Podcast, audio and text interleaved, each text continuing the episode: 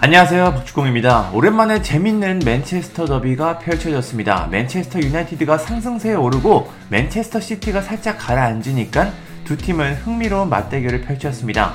그런데 이 재밌는 경기가 심판의 판정으로 완전히 망했습니다. 맨시티가 1대0으로 앞선 후반 33분 문제의 장면이 발생했습니다. 후방에서 카세미르가 긴 수루 패스를 찔렀는데요. 이때 수비보다 앞에 있던 레시포드가 쇄도하면서 공을 잡으려고 했습니다. 당연히 부심은 깃발을 들었습니다. 그런데 래시포드가 공을 잡기 직전 브루노 페르난데스가 등장해서 슈팅을 날렸고 득점을 기록했습니다. 이 장면은 누가 봐도 오프사이드로 선언될 것처럼 보였습니다. 그런데 주심은 허무하게도 골을 인정했습니다. 참 축구를 나름 오래 봐왔지만 이게 골로 인정된다는 게 참 신기했습니다. 맨유 팬들과 선수들은 환호했고 맨시티 선수들은 주심에게 거칠게 항의했습니다. 여기서 경기 분위기가 완전히 넘어갔는데요.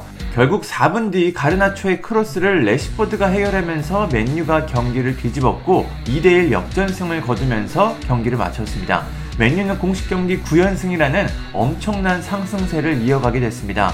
자 그럼 오프사이드 장면에 대해 자세히 말해보겠습니다. 국제축구 평의회 IFAB의 오프사이드 규정을 보면 이렇습니다. 그대로 읽어보겠습니다.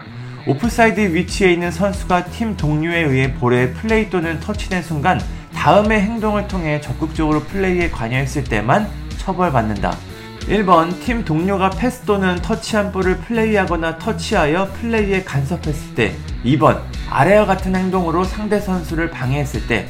명백하게 상대방의 시선을 차단하여 상대방이 볼을 플레이하거나 플레이가 가능한 것을 방해하는 행위.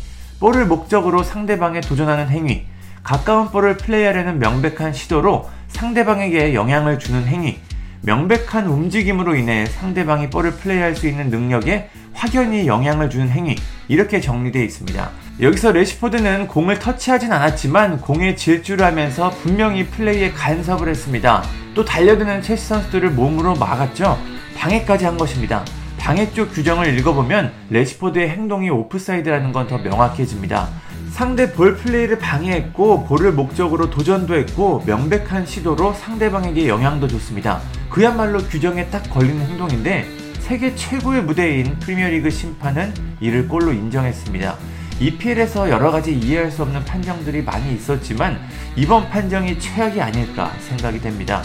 경기 후 맨유 선수들이나 감독은 당연히 골이 맞다는 이야기를 했습니다. 그럼 펩 가르디올라 맨시티 감독은 무슨 이야기를 했을까요? 가르디올라 감독은 레시포드는 분명히 개입했다. 하지만 심판은 그가 관여하지 않았다고 결정했다. 괜찮다. 이제 어떻게 해야 할까?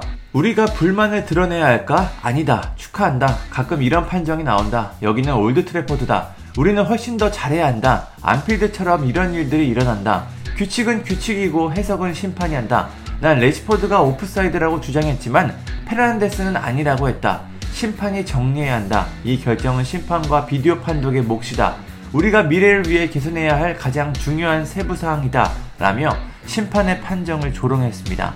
많은 전문가들도 비슷한 의견인데요. BBC의 크리스 서튼은 맨유가 훌륭한 결과를 얻었지만 래시포드는 플레이를 방해하는 등 그 상황에 관여한 것으로 봐야 한다. 그 어떤 수비수라도 그 순간 래시포드가 오프사이드라고 생각할 것이다 라고 말했습니다. 맨유에서 뛰었던 마이클 오언 역시 래시포드가 없었다면 수비수들은 브루노보다 빠르게 공에 다가갔을 것이다. 래시포드는 분명히 직접적인 영향을 줬다. 맨유의 동점골 장면은 오프사이드 규정을 만드는 사람들이 실제로는 경기를 이해하지 못한다는 것을 증명한다라고 말했습니다. 참 맨유와 맨시티 모두 입장이 애매해지는 판정과 결과였습니다. 맨유는 좋은 경기력을 보여줬지만 그런 건 싹 다 묻히고 심판 판정에 대한 이야기만 나오고 있습니다. 맨시티는 결과를 놓쳤기 때문에 가장 큰 피해자가 됐습니다. 프리미어리그에서 앞으로 또 어떤 오심들이 나올지 참 걱정스럽습니다. 감사합니다. 구독과 좋아요는 저에게 큰 힘이 됩니다. 감사합니다.